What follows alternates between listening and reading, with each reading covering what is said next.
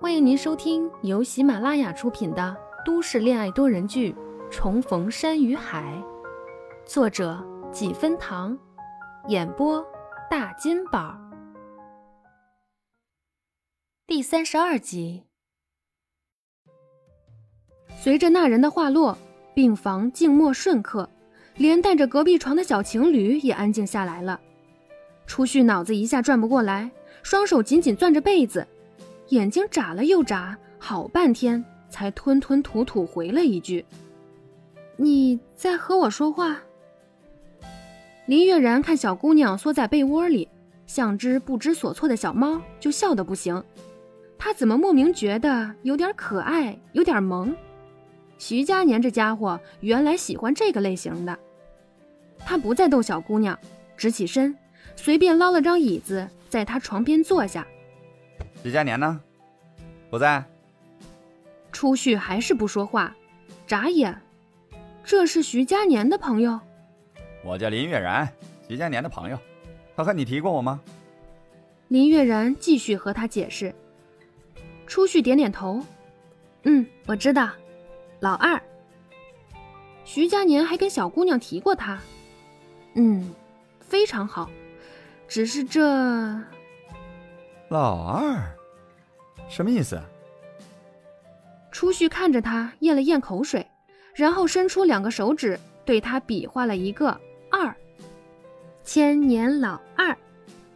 噗呲一声，隔壁小情侣没忍住，直接笑了出来，不过很快闭嘴了。林月然咒骂了一句，站起来抡开椅子要走，结果衣袖被小姑娘的一只手紧紧抓着，他低头。看着小姑娘一边笑得眉眼弯弯，一边跟她好生说话：“哎，你等等，他马上回来了。”他想，他能找到这儿，应该是有什么要紧事儿。林月然勉为其难的答应，抚了抚刚才被初旭拉扯而有褶皱的衣角，一脸傲娇样：“行吧。”初旭抿嘴笑笑，又下意识的补充了一句。哎，我刚才是开玩笑的。他一直很感谢你的。林月然不为所动，笑了一下。他这都和你说了，一个男人搞这么矫情干嘛？初旭停了一下，又继续问：“嗯，这几年他在荣城过得好吗？”林月然本能的想回：“好个屁！父亲做生意失败，抛妻弃子潜逃。”留下几百万的债务让他背，害得他差点连大学都上不了。可是想想，一个男人最不愿意的就是让自己的女人看到他自己的落魄。尽管这些落魄时期已经过去，尽管眼前的人目前还不是徐佳年的媳妇儿，可看徐佳年这段时间的阵势，初旭是他女人也是早晚的事儿了。于是他又改了口：“下次你自己问他吧。”初旭点头，心想：这么说应该是过得不好的意思。没一会儿，徐佳年和宋清浅都回来了，几个人简单的认识了一下。宋清浅不知道有人来，只买了三人份的饭量。徐佳年细心的帮初旭把饭弄好，叮嘱了几句，才和林月然一起离开。林月然拿了一支烟递给了徐佳年，徐佳年拒绝了。一会儿我还要回楼上。林月然气定神闲，嘲讽的勾了勾嘴角，德行。然后自顾自点了支烟，吞云吐雾。徐佳年双手抱胸，人松散的靠在椅子上，见林月然迟迟不开口，不客气的一脚对过去。找我干嘛？林月然抽了口烟，慢悠悠的开口。前几天老头找你了，徐佳年挑眉，特地为这事来的。那天老头给你打完电话，我和他理论了几句。这些年，老头无时无刻不在想，你什么时候可以回归到他那个自以为的纯净的科研团队？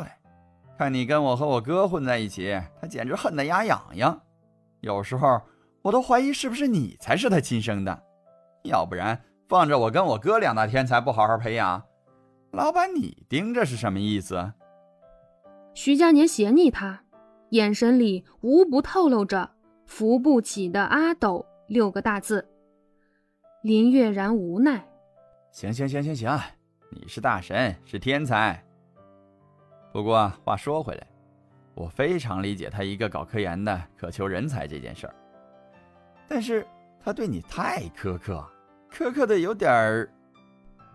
他又想了一下，又继续补充：“有点道德绑架。他呀，就是一个迂腐老头儿。国家的科研团队就是无私的在做科研，我们公司做点科研就说我们唯利是图。他天天把你小时候那句理想挂在嘴边，时不时当紧箍咒一样在你面前念。可是他好像忘了，你在公司也从事着机器人制造啊，和跟着他研究机器人是一样的。”只是平台不同嘛。那天他一听说你外债清了，马上打电话给你，又把你教育一通吧。徐佳年沉默了半天，憋出一句话：“老师都是为了我好。”林月然哼笑一声：“哼，看来那天你是被他说动了。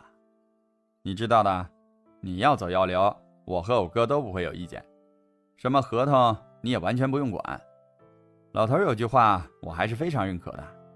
这几年你给公司带来的效益，已经远远超过我们给予你的帮助了。就像你刚刚研发的给汽车体检看病的机器人，我哥已经申请专利了，而且还和几家公司谈好了合作。接下来这个机器人如果大量投用，那公司效益肯定会翻好几倍。你的提成也很可观。你要买房买车娶媳妇儿，分分钟的事儿。哎，我看出去很合适啊。他生活条件应该不错吧？你舍得小姑娘以后跟你吃苦？本集播讲完毕，感谢您的收听，我是徐佳年的演播者沈岩，欢迎订阅哦。